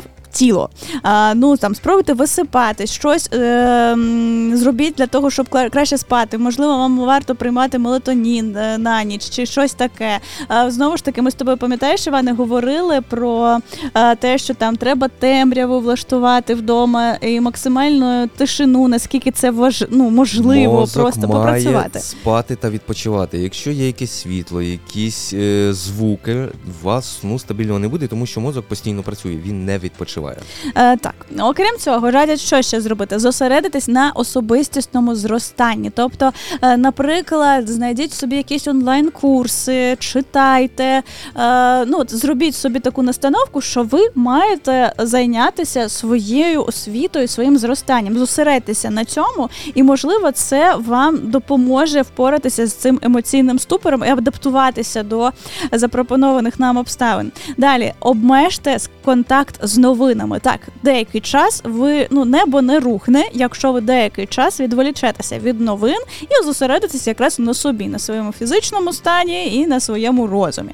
Далі можете спробувати попра- попрактикувати е, mindfulness та ну це усвідомленість і зменшувати стрес. Це там глибоке дихання, медитації, йога. Ну спробуйте принаймні, чого б ні.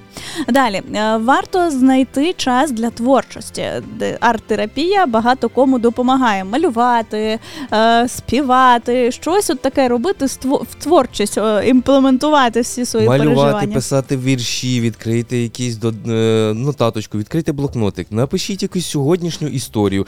Пам'ятаєш, написати, що добре сталося, Да, що да. поганого. Просто опишіть цілий день сьогодні, тільки напишіть от в своєму стилі якомусь. Е, так, ну і останнє, що радять психологи, це не забувати святкувати маленькі перемоги. Дивіться, якщо ви в стані такого ступору розгубленості, то от е, прям примушуйте себе помічати щось класне, що ви зробили, і фіксувати це, і навіть трошечки святкувати. От, наприклад, сьогодні от вам неймовірно вда- вдався сніданок. Ви от примусили себе його таки зробити, і він вийшов ну аж дуже смачним. Похваліть себе за це. Скажіть, що ви прям супер-пупер, це ваша перемога, тому що вчора ви не могли себе примусити зробити щось, що маєте зробити. А сьогодні ви це зробили. Знаєш, Вау, перемога! Я згадую прям е, е, побажання теж психологів, тільки з інші теми. Знаєш, схоже, зробити баночку Ага. і писати, що у вас класно виходить, та ку- і за що ви вдячні. Ви в ту баночку кладете це все. Так. І просто коли у вас дуже поганий настрій, ви підходите і ну щось ви думаєте, у вас то не виходить, чи от все погано. Дістаєте, і ви бачите, що от, от тоді-то, тоді-то, в цей день я зробив прекрасний борщ, і мене подякувала вся сім'я. Клас, клас, клас, ти переможенька. там. Або якщо от ви прийшли на роботу, і от ви в такому ступорі не можете нормально робити те, що зазвичай робите, а тут раз і щось таке зробили в тому темпі, в якому е, раніше робили. Це клас, це ваше досягнення. Його присвойте собі і скажіть собі чесно, що ви сьогодні чемпіон.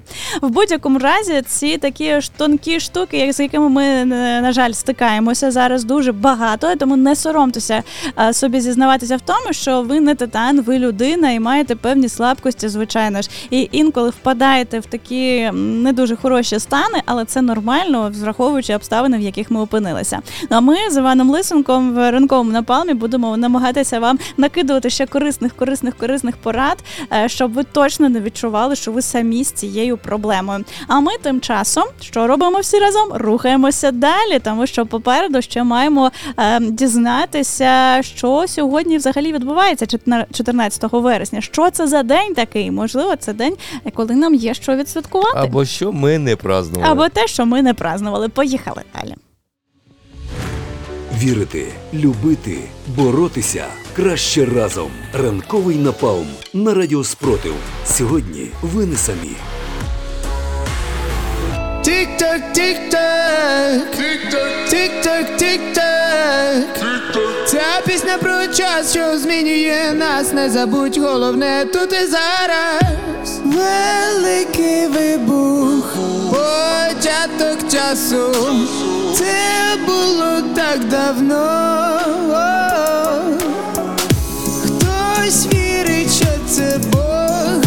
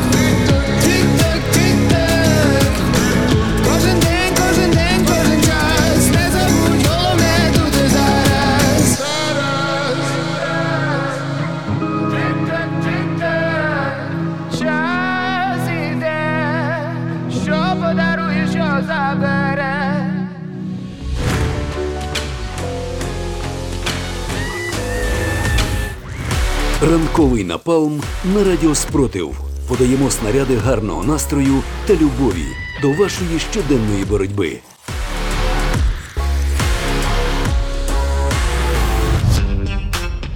Ми не празнували. Свята і важливі дати, про які ми навіть не знали.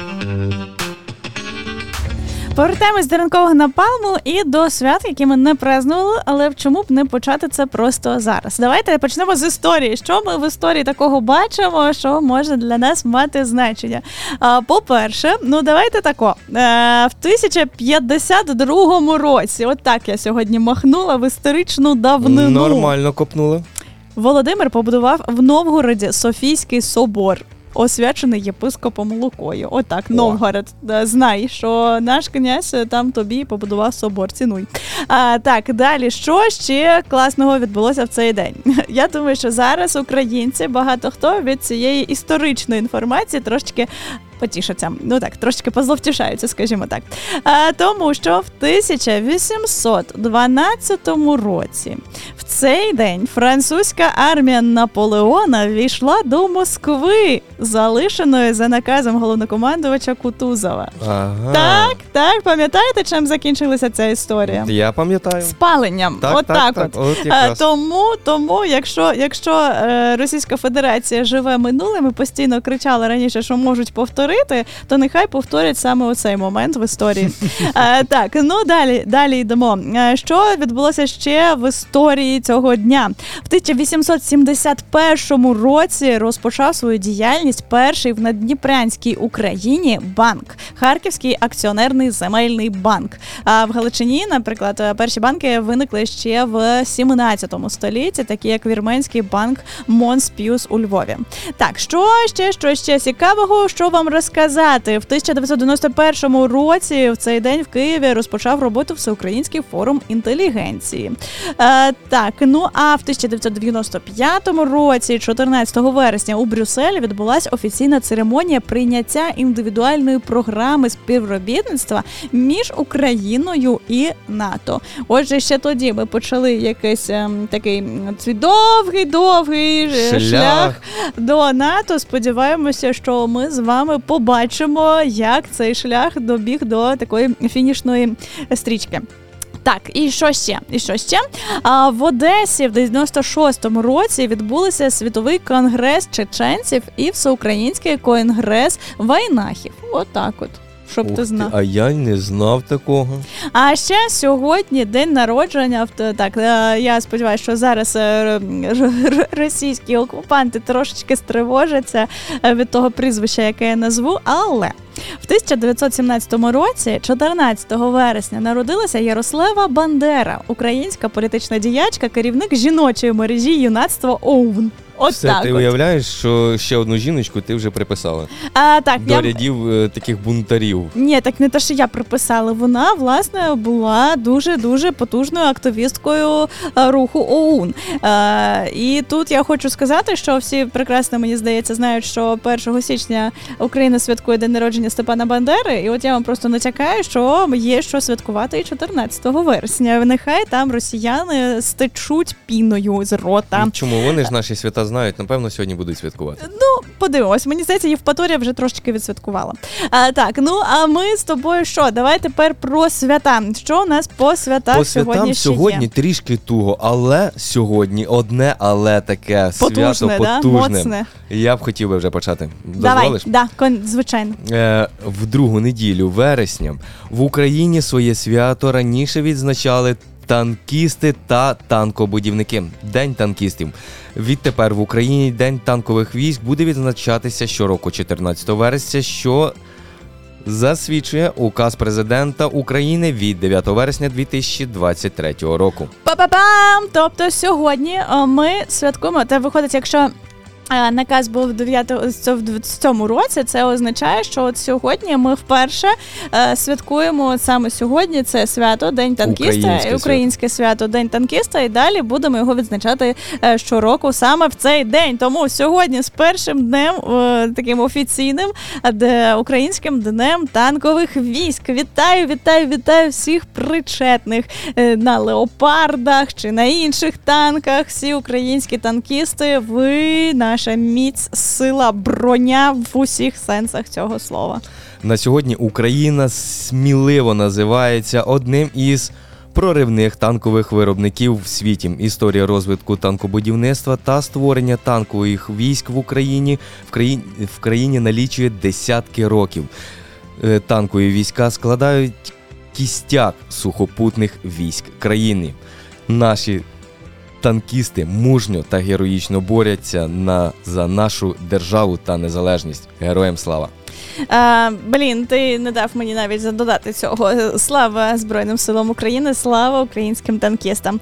От такі сьогодні, да, ну, дійсно щось не, не, не багато свят на сьогодні. Я думаю, знаєш чому? Тому що всі свята якось посунулися перед днем українських танкістів. Вони такі, ні-ні-ні, ми Ми поступаємося хлопцям місцем. залишаємо Да, основне місце. конкурувати сьогодні з українськими танкістами, знаєте, не багато хто наважиться. Тому всі інші свята тако відійшли подалі. Сказали, ми якісь інші дні не оберемо, все буде нормально, нічого. Таке, все, все, все розуміємо. І ти знаєш, і ми напевно теж трішки подвинемось. Да, цими звичайно, подіями. звичайно. Тому Танкісти що... у нас залишились на саме солоденьке, можна так сказати. Я буду дуже втішний і дуже радий просто привітати сьогодні їх з цим святом. Е, танкісти у нас є, є Теожин, теж один такий хлопчик-танкіст. Він з, з танчиків не вилазить. А, ти про це. Ну я думаю, що це він знаєш, типу неповноцінно, звичайно, може святкувати сьогоднішнє свято, але трошечки малесеньку, малесеньку якусь там. Філіжаночку Він може дитячого шампанського сьогодні випити на честь цього свята. Знаєш, ну тому що він не дуже серйозний танкіст, але все ж таки танкіст, Все хоч і віртуальний. Тому дитяче шампанське сьогодні для того, хто грає в танчики на комп'ютері. А ми з вами рухаємося далі, тому що попереду в нас з вами, між іншим, дуже серйозна рубрика. В нас е, вам нам треба з вами відбивати російські фейки. А там, повірте, є що відбивати. Сьогодні такі жирнесенькі фейки для вас підібрали. Тому рухаємося далі. Залишайтеся, будь ласка, з Радіо Спротив. З нами весело, з нами інформативно. Ну і з нами іноді буває дуже дуже корисно. Тому ми продовжуємо. А ви слухайте класну музику.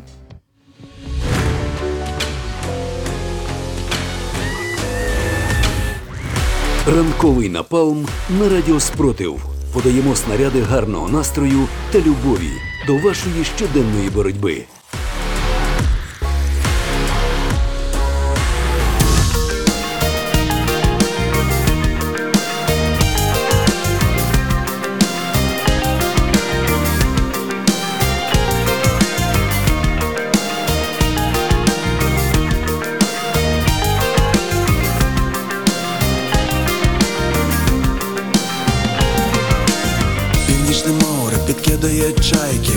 Вниз і вгору, як тенісні шарики, де їх дім, куди вертатись, шукати варто чи тут залишатись, їм трохи легше жити, ніж тобі.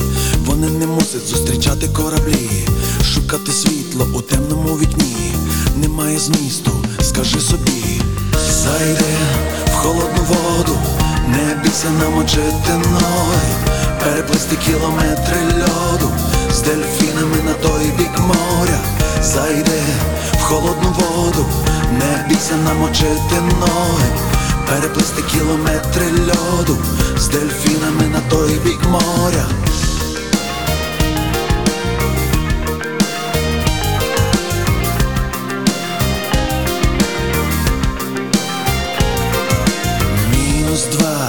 Зима на пляжі, вітер з моря на пісок не ляжеш, ніхто не ходить, одні лише дельфіни. Розуміють, що нічого не зміниш, а ти чекаєш сигнала маяка, або з туману корабельного гудка, голосу хриплого старого моряка. Знайти захочеш, іди шукай, зайди в холодну воду, не бійся намочити ноги, переплисти кілометри льоду з дельфінами на той бік моря. Зайди в холодну воду, не бійся намочити ноги, переплисти кілометри льоду з дельфінами на той бік моря. Зайди в холодну воду, не бійся намочити ноги, переплисти кілометри льоду з дельфінами на той бік моря. Зайди в холодну воду, не бійся намочити ноги, переплисти кілометри льоду з дельфінами на той бік моря.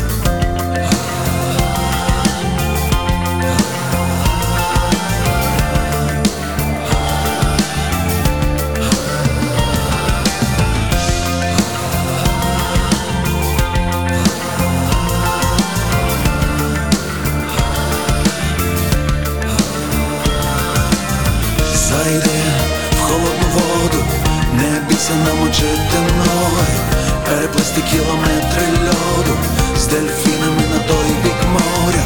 Зайди в холодну воду, не бійся намочити ноги, переплисти кілометри льоду з дельфінами на той бік моря.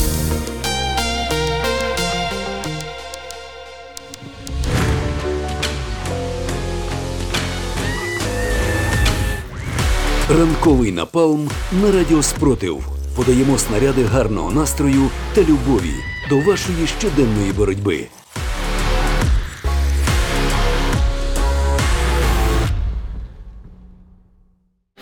Брання здорового глузду від атак російської пропаганди.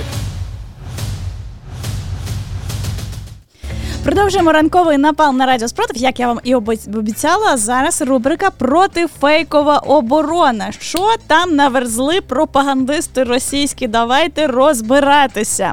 Нещодавно, наприклад.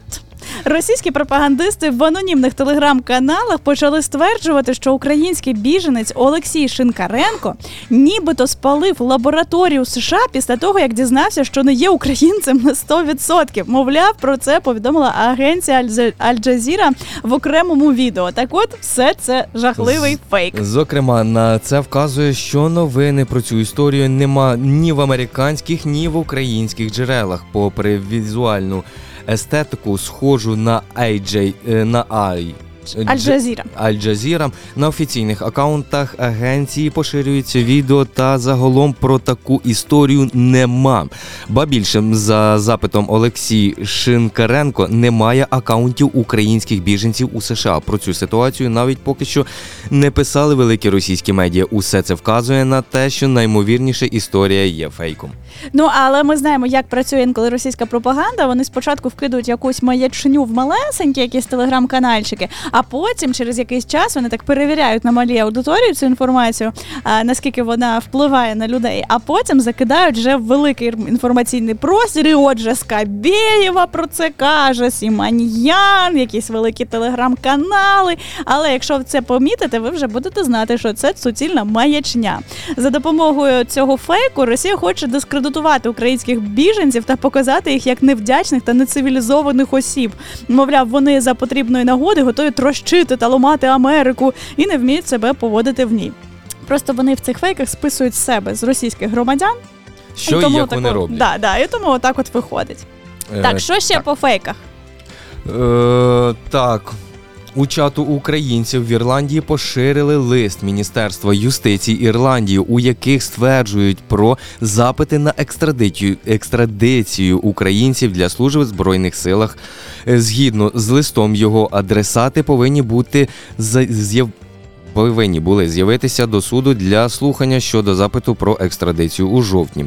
У випадку невиконання вказівки може бути видано ордер на арешт. Ці листи це фейк. І ми навіть знаємо, звідки воно з'явилося, оскільки в українському е, просторі заговорили про те, що розглядають е, можливість екстрадиції, особливо українських корупціонерів, які виїхали під час повномасштабної війни за кордони, там ховаються. І от про це тільки зайшла мова, і тільки міністр юстиції прокоментував, що це дуже складна історія. А про те, що вони будуть намагатися повернути корупціонерів, е, щоб власне тут притягнути їх до відповідальності, як тут російська пропаганда вхопилася за це, і от з'явилися такі новини, що нібито в Ірландії всіх українців запрошують з'явитися до суду. Але це фейк, і про нього повідомляли Фейсбук користувачі та видання The Irish Times. Вони наголошують, що, хоч бланк і нагадує справжній за виглядом, той бланк, який публікують е, російські телеграм-канали, однак адреса на зображенні листа є радше випадковою, оскільки за нею не проживають українці. Крім того, Міністерство юстиції Ірландії заявило, що не отримувало жодних запитів про екстрадицію та не надсилало таких листів. Також воно закликало одержувачів звернутися за спеціальним телефонним номером для фіксування фейку. За допомогою цього фейку Росія, звичайно, що хоче. Хоче викликати паніку серед українських біженців та підтримати наратив про провал контрнаступу. Мовляв, в Україні все так погано, що вона змушена мобілізувати своїх біженців за кордону. І це це ганебні, ганебні, жахливі фейки. Е, втім, я думаю, що ви так про це здогадуєтеся. Хоча, якщо хтось з ваших рідних раптом починає панікувати з цього приводу, то от можете їм е, про все це розповісти, про докази і про спростування е, цією, цієї інформації. Також у нас є ще деякі цікаві фейки. Російські медіа поширюють інформацію, ніби українець Сергій Дубін Дубінін, пов... Дубінін. Дубінін, перепрошую, пов'язаний із батальйоном Азов, штурмував. Капітолій 6 січня 2021 року. Крім того, пропагандисти стверджують, що американські спецслужби вже виявили й інших українців, які були того дня біля Капітолію. Тільки до відповідальності нікого з них не притягнули. І це, все фейк. фейк. Мені здається, що про Азов, про учасників, про тих, хто причетний до батальйону, а з до полку вже Азов, е, російські медіа готові будь-які байки розповсюджувати. Просто мені здається, що в них знаєш, за, за цим за Фрейдом, це в них якась фіксація на Азові. Мені здається, що вони таємно обожнюють е, полк Азов. Тому багато багато про нього всякого вигадують. Так, але на цей фейк щодо штурму Капітолію звернули увагу аналітики проекту The Insider. Вони з'ясували, що на фото, які поширюють у мережі як доказ цій тезі, зображений оператор телеканалу Інтер Сергій Дубінін. Е, Для нього він знімав репортажі в Донецькому аеропорту, інших місцях лінії зіткнення у 2014 році. Та навіть був оголошений у розшук так званої ЛНР за здійснення за нібито здійснення терористичної діяльності. 6 січня 2021 року він готував репортаж про штурм Капітолію для програми Подробиці. Під час знімання він зробив фото з Джейкобом е, Ченслі, його е, чоловіком із псевдонімом Шаман К'ю Анону, яке називають доказом його участі у штурмі. Насправді ж Дубінін не має жодного стосунку ані до трампістів, ані до Азову. Людина просто здійснювала свою професійну діяльність і е, знімала репортаж. А за допомогою цього фейку Росія хоче дискредитувати українців, е, виправдати свої дії проти них та вказати на вибірковість американського правосуддя. Мовляв, учасників штурму засадили, а українців ні. Ну якраз через війну. Ну да, да, ми все це прекрасно розуміємо. Ну і останній, останній на сьогодні фейк в нашій рубриці протифейкова оборона про те, що Анонімні телеграм-канали, що поширюють про кремлівську риторику, опублікували фото, на якому зображена брошурка із закликом до українських біженців у Німеччині. На ній можна побачити певну е, лексику для пошуку роботи. е, перед приїздом до країни. Лексику становлять здебільшого слова на тему прибирання. Під публікацію українці скаржаться, що німці нібито навіть не думають щодо високооплачуваної так е, кваліфікованої праці для біженців. Однак це фейк. Отже, про що йдеться? Про те, що нібито українських біженців у Німеччині закликають саме вчити мову при такі лексику прибиральників, е, що нібито українців в Німеччині можуть долучити лише до роботи низькокваліфікованої до роботи прибира... прибиральників. Але на цей фейк звернули увагу аналітики проекту StopFake. Вони з'ясували, що на сайті інтернет-платформи Handbook Germany, логотип якої пропагандисти використали для створення фейку, немає таких порад. Крім того, на її Фейсбук-сторінці зазначено, що всі їхні матеріали доступні лише в цифровому форматі на їхньому сайті або офіційних акаунтах у соцмережах. За допомогою цього фейку Росія Росія хоче принизити українських біженців та завдати репутацію удару організаціям, яких їм підтримують. Детектор медіа вже писав про те, як російський агітпром воєнізує біженців та їх проблеми завдяки своїх цілей. Ну, отже, ми з вами прекрасно розуміємо, що просто намагаються принизити, намагаються написати, що українці, які переїжджають за кордон, а, в- рятуючись від воєнної агресії Російської Федерації, вони що на що здатні? Вони для, е, для проституції і для прибирання. От так от. Але це все неправда, і ми з вами це прекрасно розуміємо. А ми з вами тим часом відбили ці фейки, з вами видихнули, забули про цей жахливий сором, який пише російський агітпроп. Точніше, не забули, а просто ем, як інформацію правдиву про це все дізналися. І далі прямуємо в ранковому напалмі слухати круту музику, щоб трошечки збити з себе оцей бруд російського агітпропу. Поїхали.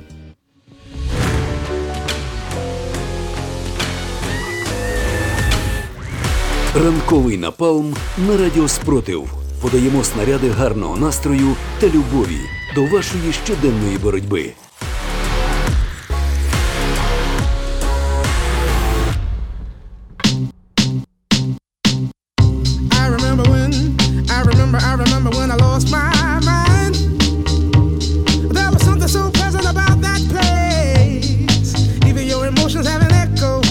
So much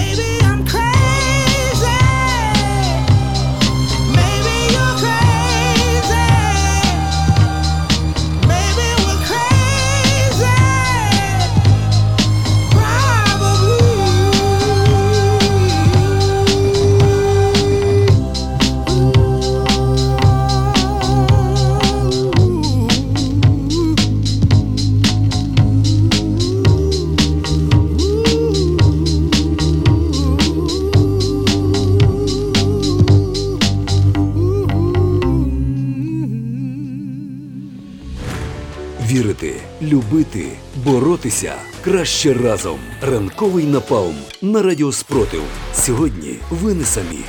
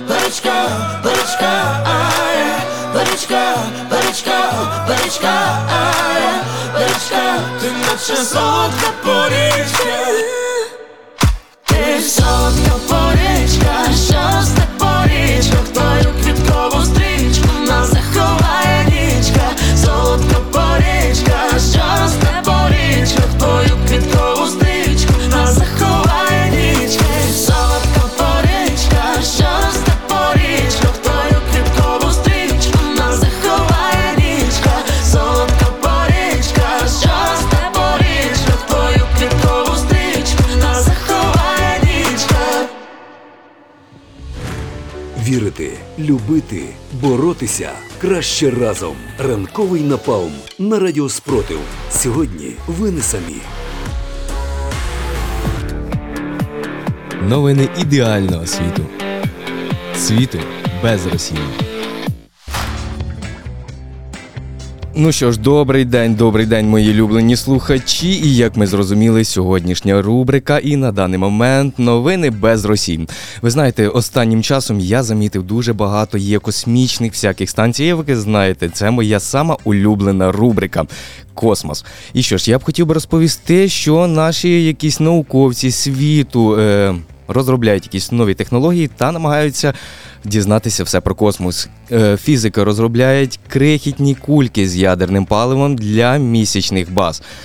Дослідники розповіли BBC про те, як створять на е, паливо для мікрореакторів, які будуть працювати на місяці. Група дослідників від кер- е, керівників Банговського університету в Улесі розробляють ядерне паливо для мікрореакторів Rolls-Royce, які будуть живити місячні бази. На відміну від традиційних паливних стрижнів, використовувати використовуваних на землі частинки такого палива не перевищують на розмір макового. Реактори для місячних баз не будуть схожі на великі традиційні реактори, які використовуються на землі, пояснюють вчені. Замість цього це розробляються маленькі конструкції, в яких буде використовуватись трьох е, ступенів із. Ізотопне паливо. Ну що ж, це насправді прекрасні новини. Це новини того, що весь світ намагається підкорювати космос, і насправді дуже цікаво знаходиться в нашій сонячній системі.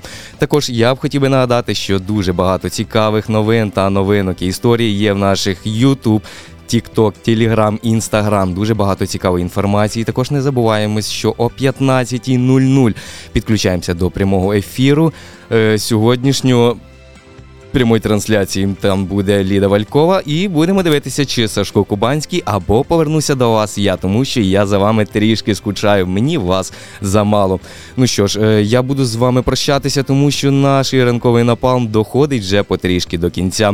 А через декілька хвилин до вас повернеться Ліда Валькова за актуальними новими на новинами на сьогоднішній день. Ну що ж, я надіюсь, ми підзарядили вас позитивними емоціями, дуже цікавою інформацією, збадьорили ваш ранок і будемо намагатися це робити кожен день. Також я б хотів би нагадати, що завтра буде наш чоловічий день. Не забувайте підключатися до нас і будемо так само заряджати вас позитивом.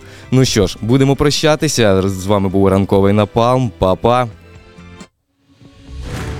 Вірити, любити, боротися краще разом. Ранковий напалм на радіо Спротив. Сьогодні ви не самі.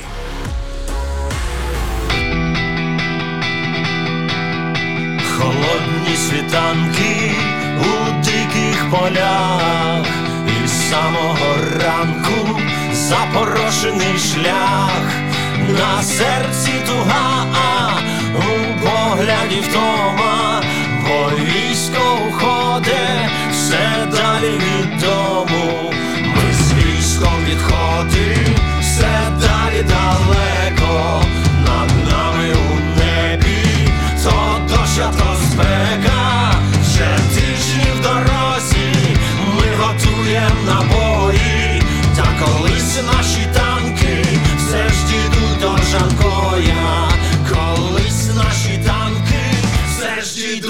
дійдуть до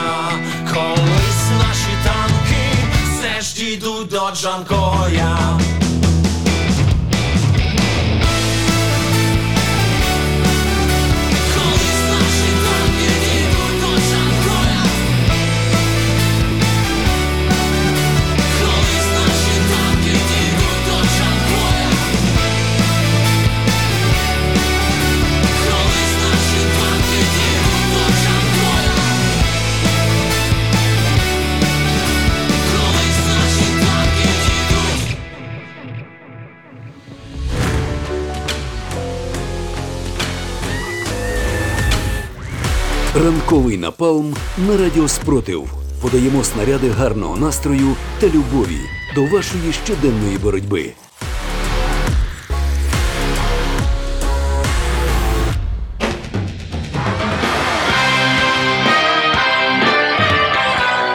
Радіо Спротив. Радіо визвольного руху. Новини на Радіо Спротив. Вітаю студії Радіо Спротив Ліда Валькова. Сьогодні 14 вересня, 568 доба повномасштабної війни, коли українці захищають себе та весь цивілізований світ від російської агресії. У випуску новин розповідаємо про головне. У ніч на 14 вересня 2023 року з 21.00 по 2.30 російські окупанти атакували Україну кількома групами ударних безпілотників типу Шахет 136-131. Українські військові збили більшість з них. Про це повідомили повітряні сили збройних сил України. Росіяни запустили зброю із трьох напрямків: мис Чауда, тимчасово окупований Крим, Єйськ та Курськ, Російська Федерація. Усього зафіксовано пуски 22 безпілотників у напрямку Миколаївської, Запорізької, Дніпропетровської та Сумської областей. За результатами бойової роботи протиповітряна оборона знищила 17 ударних БПЛА. Європейський парламент у резолюції про відносини з Білоруссю визнав самопроголошеного президента Білорусі Олександра Лукашенка співучасником злочинів, скоєних Росією в Україні, зокрема у депортації дітей. Відповідна інформація з'явилася на офіційному сайті Європарламенту. Зокрема, у резолюції йдеться, що влада Білорусі бере участь у просуванні Росією мови ворожнечі, дезінформації та пропаганди, що повторює войовничу риторику Москви. Парламент Євросоюзу засудив Білорусь за допомогою Росії у війні проти України та вивезення українських дітей з окупованих територій України до Білорусі або через її територію до так званих оздоровчих таборів, де їх піддають примусовій русифікації. Вранці 14 вересня в окупованій Євпаторії прогриміли вибухи. Російське міноборони заявило про атаку безпілотників на Крим і про спробу атаки морськими дронами патрульного корабля Чорноморського флоту Сергій Котов. Журналісти Суспільного, посилаючись на свідчення місцевих жителів, повідомили про кілька потужних вибухів. Крім того, пабліки поширили фото і відео з місць подій. Згодом Суспільне додало, що вибухи у Криму пролунали у районі села Уютне, що на захід від Євпаторії. Цитую по околицях їздять машини швидкої допомоги та рятувальників. Як розповіли Суспільному Крим місцеві жителі, у тому районі, де був вибух, розміщена військова частина номер 85683. Йдеться в публікації Суспільного. Російські ресурси поширюють фейки про нібито підготовку Україною теракту в Умані 15 вересня на святкуванні Рожгашана. Про це попереджає прес-служба Центру протидії дезінформації при Раді нацбезпеки і оборони України. За інформацією центру, російські пабліки поширюють інформацію про те, що нібито київський режим планує влаштувати теракт в Умані, де 15 вересня зберуться десятки тисяч прочан хасидів для святкування Рожгашана. За словами пропагандистів, після теракту українська сторона, начебто, планує звинуватити Росію. Цитую: центр протидії дезінформації закликає не піддаватися на ворожі маніпуляції, реагувати на сигнали повітряної тривоги, дотримуватись правил безпеки і довіряти лише джерелам верифікованої інформації. Йдеться в повідомленні. Представники партизанського руху АТЕШ заявили, що навели ракетний удар про флоту росіян у Севастополі. У повідомленні йдеться, що протягом минулого тижня партизани вели активну діяльність з виявлення важливих військових цілей ворога. Рух також подякував севастопольцям, які щодня присилають дані, фотографії та координати з цінною інформацією. Російські окупанти обстріляли з артилерії село Новодмитрівка Білозерської громади на Херсонщині у ніч проти четверга, 14 вересня. Загинула шестирічна дитина. Ще четверо людей дістали поранення. Про це повідомляє офіс генерального прокурора України. Російські снаряди влучили у приватний будинок та територію довкола нього. Унаслідок атаки шестирічний хлопчик зазнав несумісних з життям травм. Його 13-річного брата ушпиталили в тяжкому стані. Також поранені троє сусідів. Вони намагалися допомогти, але потрапили під вогонь російських військ. Пошкоджено приватні будинки та господарські споруди. Російські загарбники продовжують завозити на тимчасово окуповані території робітників з Росії на тлі величезного дефіциту робочої сили. Про це в середу 13 вересня повідомив Центр національного спротиву. Зокрема, йдеться про завіз працівників з Архангельська на тимчасово окуповану територію Запоріжжя для роботи на захоплених підприємствах та ремонту російської техніки. ЦНС пояснює, що за час окупації більшість місцевих мешканців виїхали з контрольованих РФ регіонів. А хто залишився, здебільшого воліють радить не співпрацювати з ворогами. Тому росіяни вимушені витрачати додаткові ресурси звозити гастролерів з Російської Федерації. Речник Генерального штабу збройних сил України Андрій Ковальов повідомив, що сили оборони продовжують вести наступальні дії південніше міста Бахмут і мають успіх там. А за останню добу сили оборони України ліквідували 620 російських загарбників. З вами була Ліда Валькова з випуском новин на Радіо Спротив. Тримаємо стрій, віримо в силу оборони та в нашу спільну перемогу.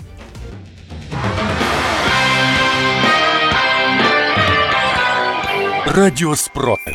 Радіо визвольного руху.